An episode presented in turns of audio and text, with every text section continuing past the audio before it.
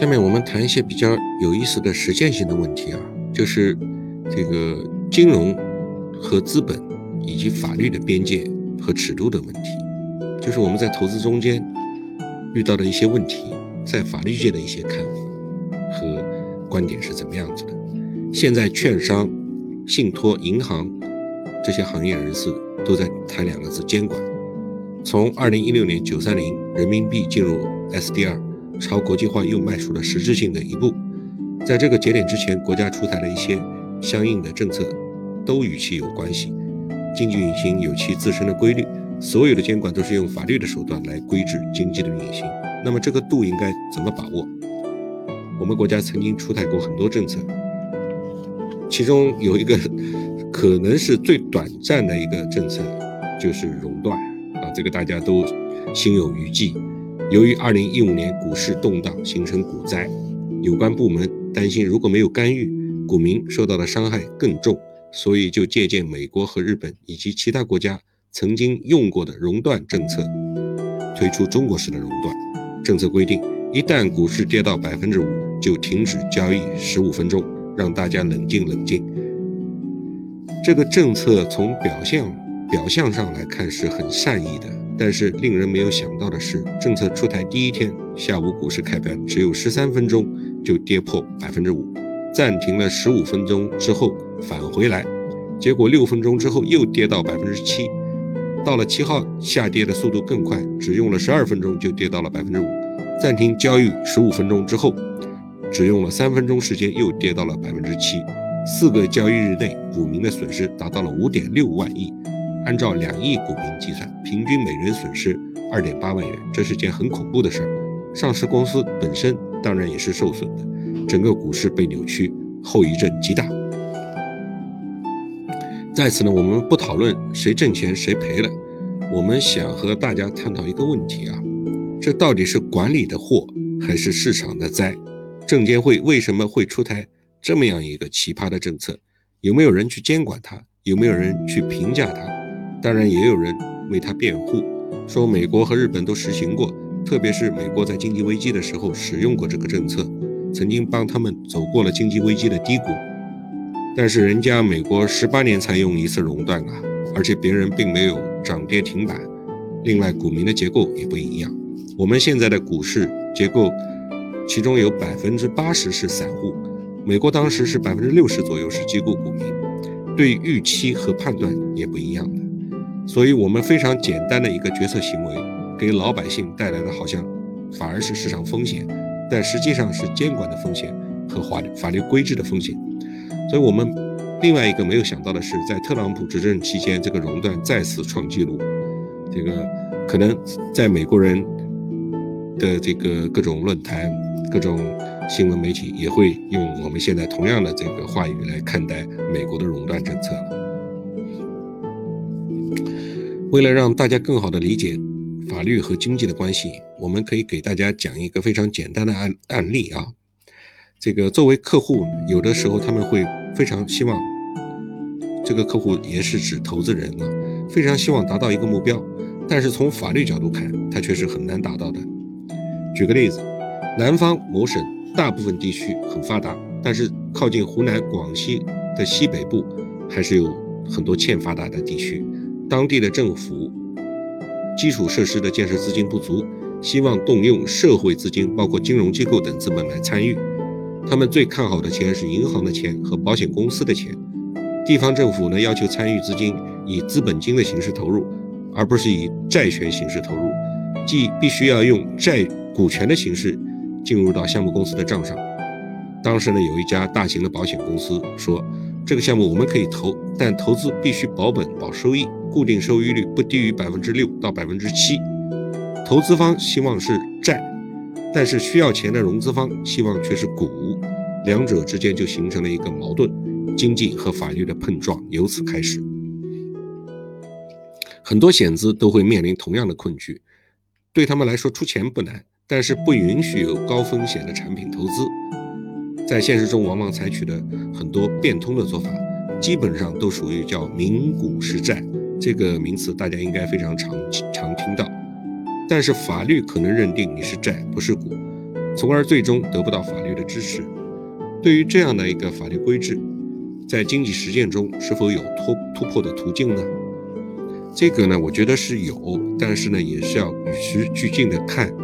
那么从最高院的判例来看呢，有的时候是支持股实债的，有的时候就认为你是投资就是投资，不能以债的形式反映。这个也是这个随着时间的变化而不断的有所发展。这个在有一本这个法律界比较常见的这个呃教材也好，这个书人家编写的书也好，它专门讲了有限合伙在中国 PE 基金的运用，其中也专门讲到基金的有限合伙的架构设置和安排。如果读过这本书，这个来做这个项目的话，律师团队可以利用一个月的时间精心设计一套方案，通过采取回购。补足差额、反担保和收益权的转让等等方式，设计了包括合伙人级别 A、B、C 和优先劣后等等各个层级，把甲方要股权、乙方要债权这样的一个投资合作模式，通过一个复杂的交易结构实现了。这是一个在法律上完全可以得到支持的结构，既满足了对方的需要，也满足了客户的需要。看起来这是一个很微观的事情，但它背后反映的是两个市场主体之间的经济诉求。如果再往上思考，就会拓展到国家对金融监管政策合法的综合运用。但是很不幸，在二零二一年一月份的今天，我可以告诉你，这个所谓的突破途径的 bug 已经被监管机构堵上了，那就是更严厉的监管。很简单，不允许你分层级，不允许你分级。如何让带有股性质的一个产品保证得到收益？作为投资方进行股权投资。就会拥有获得回报的权利。当然，如果这个权利实现的结果可能是盈利，也有可能会是亏本，这是风险和收益是对等的。投资方把这个权利和机会整体作价转让给另外一方，那价格是可以商量的。把这个价格作为一种固定比率或者等额分期的支付方式，在法律上是没有问题的。但是关键在于另一方可能并不是你投的那家企业，而是你要找的第三方。可见。双方的结构实现不了这个问题，只有三方结构才能实现这个问题。国家出台了很多政策，如何来监管呢？无论是对建设资本金、建设项目的资本金比例，还是保险公司投资品种和收益，国家都有政策规定和要求。作为专业的律师团队，都希望把客户的特殊商业目的通过设计、通过路径来实现，从而能够降低甚至规避法律风险。这是挺难的事儿。也是法律的智慧所在。从国家层面来讲，经济方面的制度安排以及边界和尺度究竟如何掌握？政府的这只手伸和不伸，要伸多长？这也是一个重要的主题。从金融实践来看，法律的规划，金融和资本市场里边至少有两个主体是必须存在的，一个是政府主体，另一个是市场主体。那么法律人士是介于两者之间，律师呢，有的时候是在做评判。有的时候是在做对接，有的时候是在做协调、做评判。他的角色就是风控，评判一个项目可行不可行。出法律意见书的时候是做评判，出做风控的时候是做评判。做对接，他的这个身份可能就是顾问啊、中介啊等等。做协调，那么可能是出现纠纷的时候进行和解、化解风险。我们可以再来回顾一下一个资本市场上的一个著名案例，叫万宝之争。这个，嗯，抛开其他非经济因素，实际上这个事儿很简单，就是一个姚姓的商人看中了万科这家企业，觉得它股价偏低，是收购的好时机，于是就暗自购买。等买到一定程度了，超过百分之五的时候，按照交易所的规定，证监会的规定就必须告诉，必须公告我要收购了。而万科的管理层以王石为首的管理层看不上姓姚的这个商人，认为你不能收购我，于是战争就开始了。这个故事人家曾经有人起名叫做《傲慢与偏见》，就是傲慢的讲的是这个万科的管理层是傲慢的，看不上这个姚姓商人。这个故事的演绎可以分为三个阶段，第一个阶段只有宝能、王石和华润。王石华和华润属于一方，宝能属于另外一方。华润呢，在之前是没有表态的。当宝能的股权达到百分之二十以上的时候，就提出了很重要的诉求，要把万科管理层所有的董事全给换掉，涉及的利益冲突显然是直奔王石而来。到第二个阶段，王石和万科开始反击，应该是说，应该可以说是纯粹出于傲慢和偏见。王石明确地告诉宝能，不承认你成为我的股东，更不承认你来主导我。但是王石忽然发现，宝能已经拥有万科将近百分之二十五的股份，俨然已经是第一大股东，他已经可以按照有关法律提议改组董事会。于是王石只好转向背后，去寻求其他市场主体的帮助。万科有有一个董独立董事叫华生，他在这里面的角色好像是在跟王石唱双簧。在这个阶段，也是在最最精彩、最有趣的阶段，相信这个投资界的各位朋友当时都看了一场大戏。这个呃，尤其是华生披露的一些信息，我觉得作为一个独立董事角度，可能有已经有点过了。独立董事要独立，不仅仅是代表。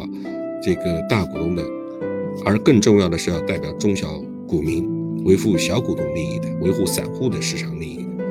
这个华生的身份呢，是一个经济学家，但是这个据说也有很多这个隐名实际控制的企业，也曾经是燕京华侨大学的校董。在第三个阶段，正当双方大战焦灼的时候，证监会出面表态了，对万宝之争的行为进行了谴责。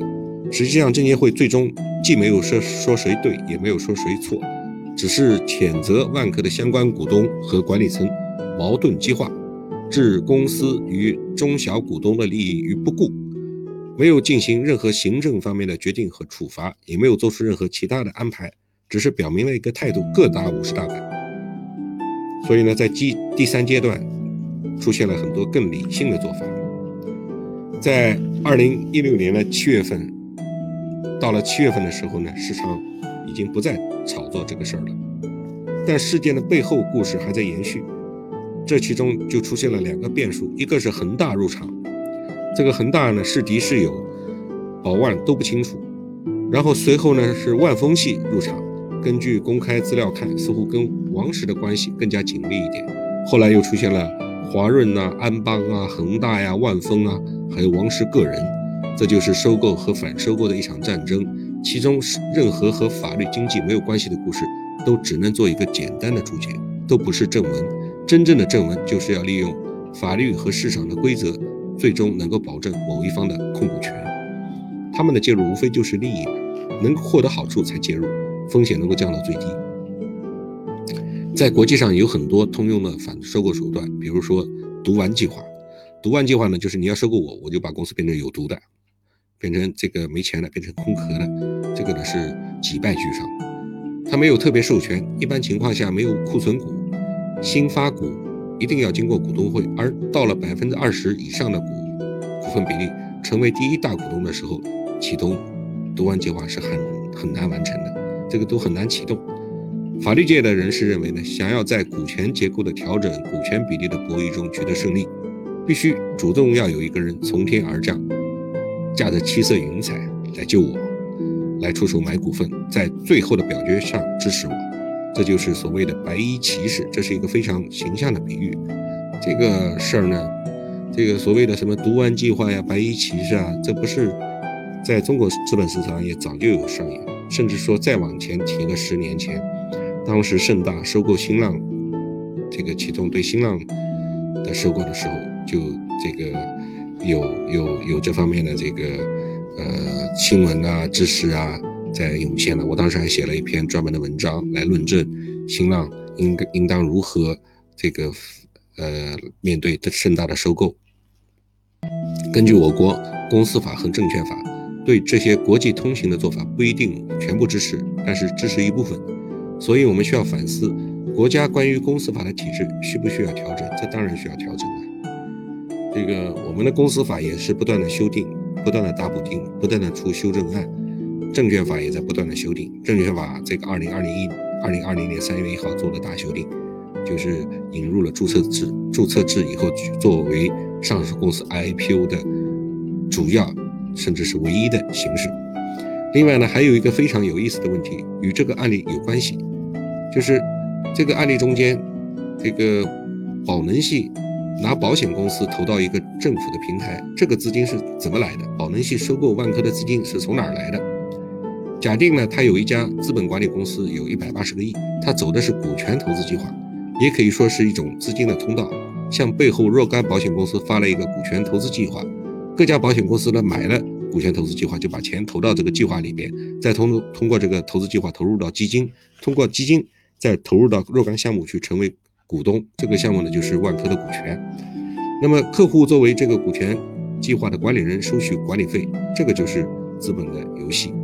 在万宝之争或者宝万之争中，这个证监会真正关注的只有两点：第一是收购和反收购这个制度需要进一步的优化和完善；第二是宝能所用的九个资管通道是不是合法？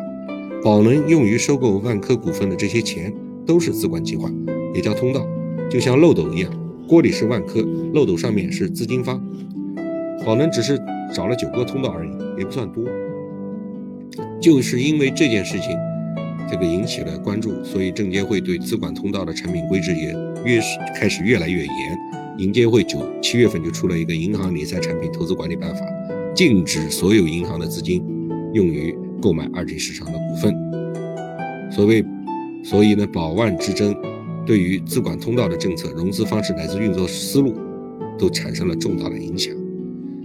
这个故事呢，最后的结局呢是引入了深圳地铁，深圳地铁呢成为第一大股东，但是这个姚总呢，宝能系呢也还没有退出，仍然是第二大股东。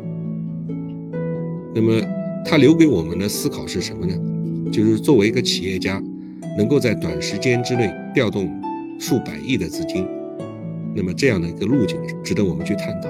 宝能背后虽然有保险公司，但是它动用资金的能力肯定是不如恒大。它如何满足这样的需求呢？它一定有相应的资金安排。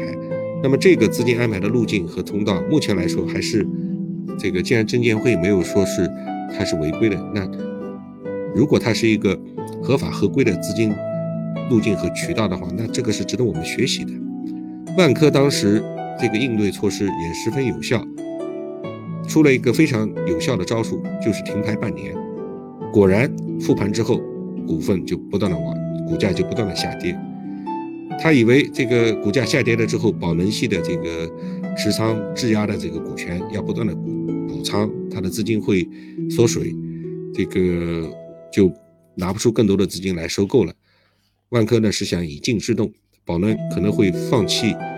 被动放弃，只有减持，但是没想到这一关宝能也度过了，所以呢，宝能背后应该也是有巨大的、庞大的体系来安排。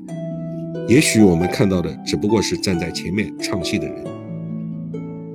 证监会等监管部门最关注的第一个问题是资金的通道和资金的流向，然后是企业的融资结构。一九九七年，企业融资结构里银行资金占百分之九十一，基本上没有别的资管通道。但是到二零一五年，企业融资规模在增加，银行融资达到了百分之五十二，从九十一降到了五十二。那么，企业融资的钱从哪儿来了？是通过什么方式给的钱呢？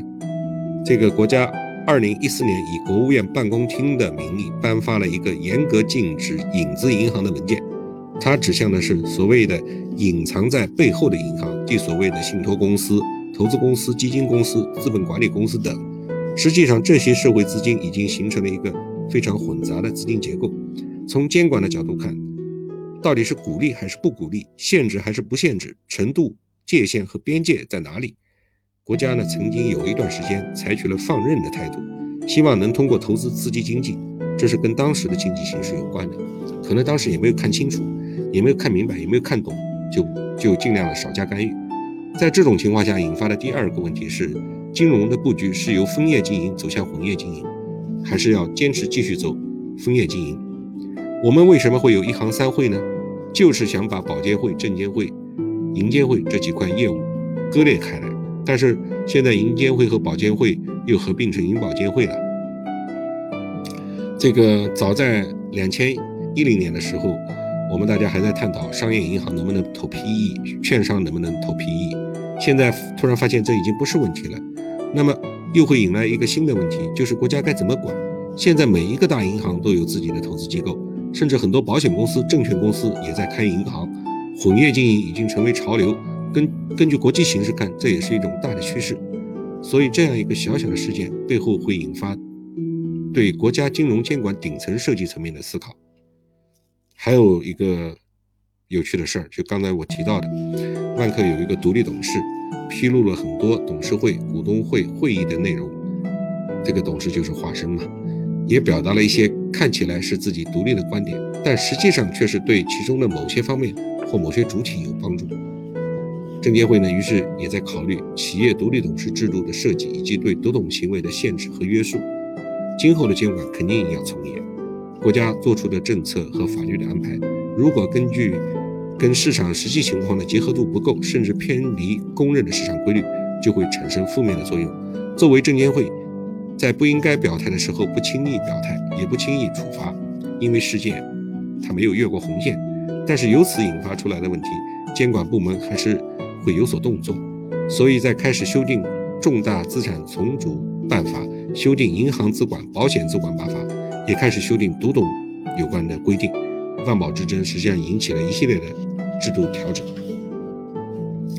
我们再看看这个私募啊，我对私募行业也是很熟悉的。从私募行业来看看法律的规划，二零一六年以来，私募行业发生了翻天覆地的变化，这个数字。这个比例的数字不是百分之十、百分之二十，而是百分之五十到九十的区别。一六年的八月一日，在我们这个行业里面叫做八一大限。如果这一天基金没有备案或者登记，这个没有登记新的产品，那么你这个基金管理人的这个资质就没有了。结果呢，两万四千多家基金管理人最后消失了一万多，发基金基金的比例从八月一号之后和之前相比下降了百分之九十。所以，就募集资金这一项，这个我看到了，中国的管理办法是全世界最严的募资管理办法。为什么会这么严呢？我们举一个案例啊，曾经出过这样一个案，有十七个人拿出将近一一亿元投到某个基金里面，这个基金前三个月按照每个月百分之十五付利息，到第六个月隔成变成隔一个月给你付利息，再接下去呢就付不上了，最后钱也没了。利息也没了，这类的事件各地都有很多，害得不少人跳楼自杀。这个呢，就可以称之为私募的野蛮生长。如果国家不去监管的话，很有可能造成社会性的恐慌，甚至比股市更可怕。股市还有可能逃出来，而这个私募，这个这种非法募资啊，实际上是逃不出来的。私募的老板干脆跑就没影儿了。这个我们想探讨的一个问题是。虽然我们需要严厉的监管，但是有一些规范经营正处于成长过程中的私募，那么可能因为一点点小的问题，而且是形式问题，不是实质问题，比如说缺乏几个具有专业资格的从业人员，这个呃租赁的办公场地稍微小了一点，等等等等，这个出资的这个比例没有达到这个一千万甚至更高，其实这个不是硬性规定，这都是灵活性的监管的。这个窗口指导，所以呢，监管私募资金这个角度，如果从严从重去窗口指导的话，那这样的好的私募基金也就被卡死了。这个目前的边界尺度相比之前来说是有些过了，有些私募基金，这个呃，在这个阶段就一下子就没有了，就失去了生存的机会和窗口，甚至说要新办新设立一家。这个以投资管理、投资咨询等等作为公司名称的这个呃企业，在申请营业执照之前，还需要到各地的金融办去备案。这个呢是明显违背了公司法。公司法规定，不得在注册公司之前有任何的前置性审批。私募和公募呢，虽然只有一字之差，但是私募的活力对整个民间或者是。整个社会资本的整合作用是跟官方很多机构和很多金融产品无法替代的。资金的特征，其中有一个就是剥削性。马克思说，他从头到尾来到人间就是嗜血性的，一定要剥夺资金之外的资源来满足收益的平衡。我们举个例子，有一个这个项目创始人，他是做技术服务的，这个技术很有市场前景。他因为没有钱，就找了一个私募，答应借给他三千万，先投一千万，他和对方签协议，给私募基金百分之五十一的股权。由于呢，他的技术在国内领先，市场发展的特别快，这个创始人呢，第一单生意就签了一个亿。这个时候问题就来了，他要想扩大生产规模，引进新的合作伙伴，但是这家私募作为股东却不同意。他说：“我占了你百分之五十一的股权，我是你的大股东，你要是再跟我谈这事儿，我就以董事长的名义把总经理给免了。”这个创始人感到了很深的危机。那么，我们就来帮他想办法。我们梳理了这个公司所有的信息、短信、邮件，包括他签的投资协议。经过整个团队的论论证，得出了一个结论，就是说这个私募当时获得百分之五十一股份的条件，这个对价除了钱之外，还有一条对价就是不参与具体的经营管理决策。这个结论是我们通过各种各样的这个证据论证得到的，他并没有完这个以书面的形式写写出来，但是这个事儿并没有写进章程，那么。这个我们现在已经定位私募股份类似于优先股，就是这家公司的私募股权类似于优先股，不是说所有的私募。而如果到一定程度上，这个企业没有上市退出，它是有固定的回报的，是保本的。它清算的时候是要优先清算的，优先股大概就是这这个概念。所以经过跟这家机构谈判，最后的结论是私募股权可以保留，但是如果稀释要稀先稀释私募基金股份，这个时候。投资方可能是一个关键因素，因为别的投资方不仅有资金会进来，还会带着资源、市场份额进来，这就是一场博弈。创业者一定要保持一定的股权比例，最后实现一个平衡。如果在前期的话，可以退退一定的比例，到后期开始一开始不退，慢慢的呢再做同比例的稀释，把表决权让给这个呃创业者。虽然创业者的股份比他。投资人呢要少，但是表决权在创业者手里。有限公司是可以实现表决、分配和持股三三者，呃，并不是统一的。这样的话就可以解决一个私募投资者和企业家之间矛盾之间的这个博弈和矛盾。很多私募投投资者和企业家之间就是这种游戏规则。很多企业家看不懂规则，辛辛苦苦了一辈子，这个做点技术，好不容易创业，最后自己的股权无限制的被。投资机构给稀释了，那么可以再分享一个这个另外一个企业家的例子。当时他的企业要融资五千万，又不想让对方占到百分之三十三以上，自己要控制到百分之六十七，也就是三分之二的多数。因为公司法有一个条款，增资减资需要就是改变公司的注册资本吧，需要股东会三分之二以上的多数通过。在这种情况下，他如何设计一个结构，能够你不掏钱，我还能不断提升股份，这又是一个难题。这个，嗯，我们最后呢想了一个办法。他说他有技术，这个技术呢也是掌握在他的手里，只不过是暂时放在他的兄弟和朋友那儿。这个提醒了我们。最后呢，我们用这个盘子，就他原来不包含他那个兄弟和朋友手里的盘子，先融来五千万，大概是占到百分之四十多。这个时候他还没有达到百分之三十，呃三分之二的以以上的股权，他的股权已经小于三分之二了。那么到时候呢，再加上他的技术入股，这个合作方案看起来跟创始人团队没有什么关系。技术股进来之后，再跟创始人达成一致行动协议，这个技术股所代表的表决权由创始人来代为行使。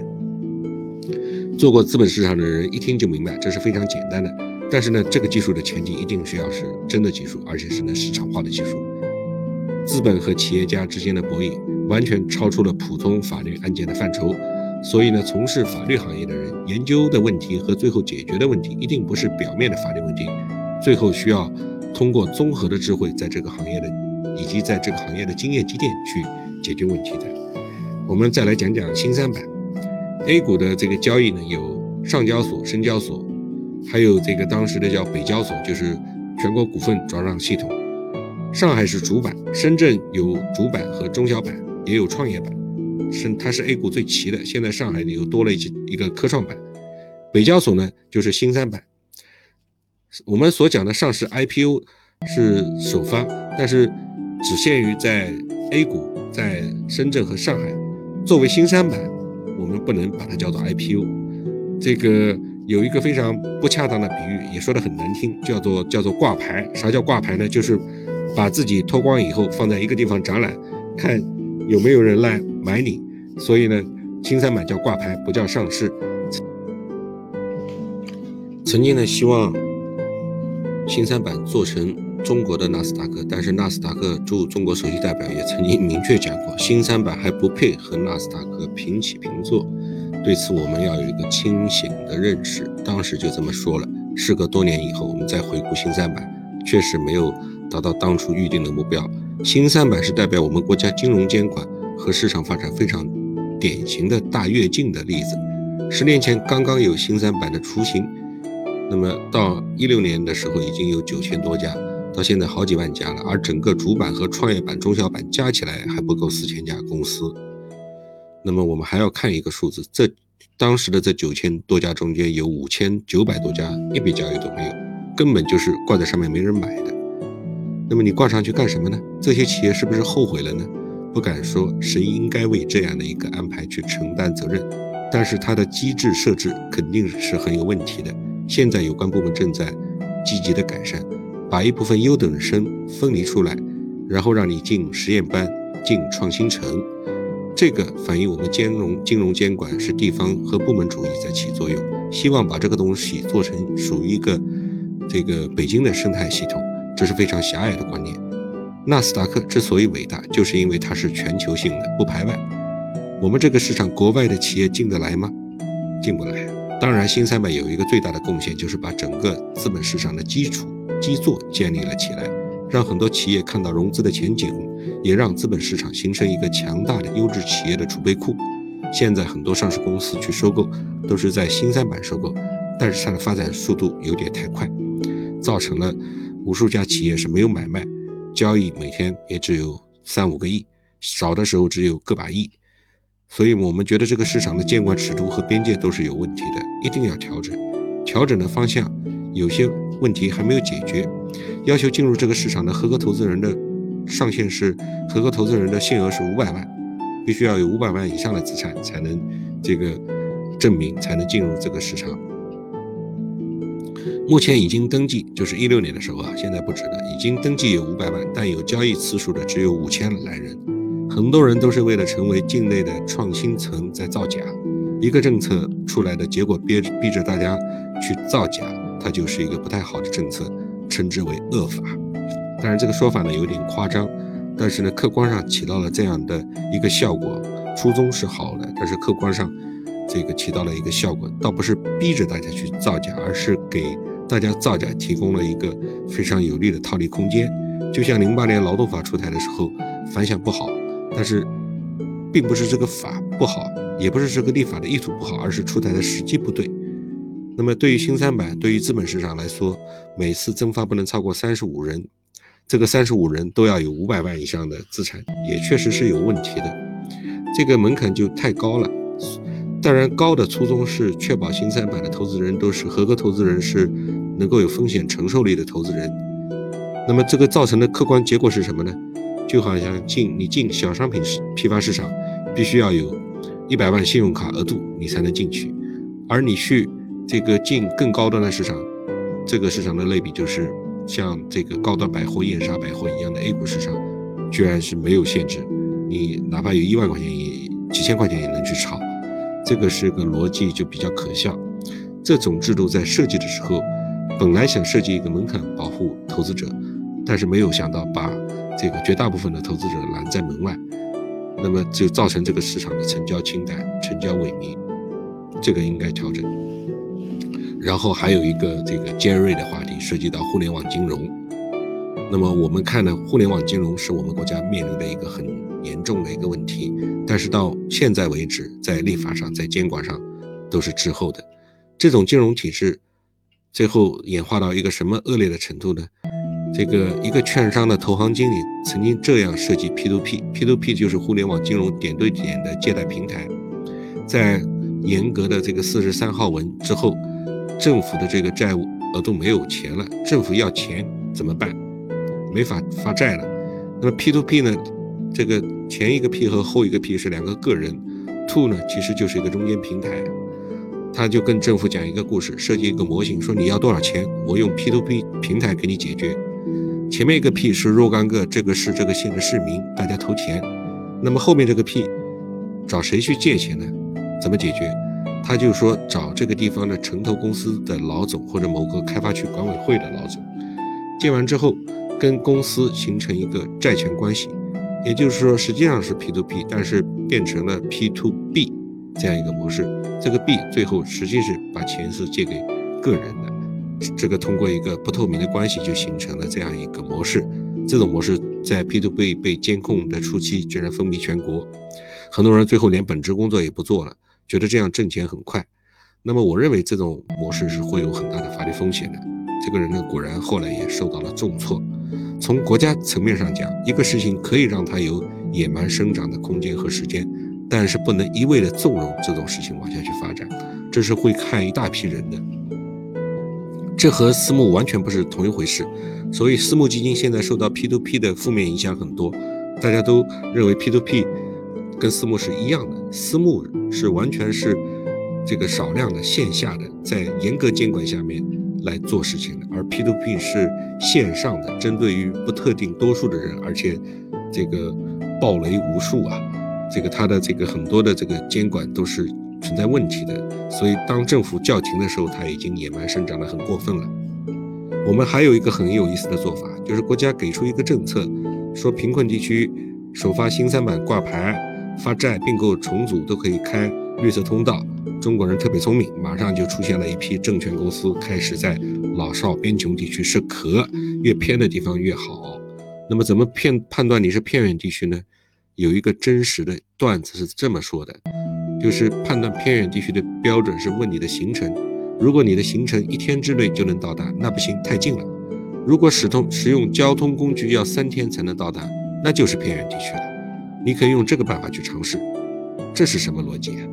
市场经济最大的特点，首先它是要是一个法治经济，市场主体的门槛一定是平等的，在遵遵纪守法上面没有任何的差距，不能有寻租的空间。有的决策虽然不是什么条例，只是发布的一个文件，但是它在我国依然是有法律效力的，属于法律渊源里面的一种。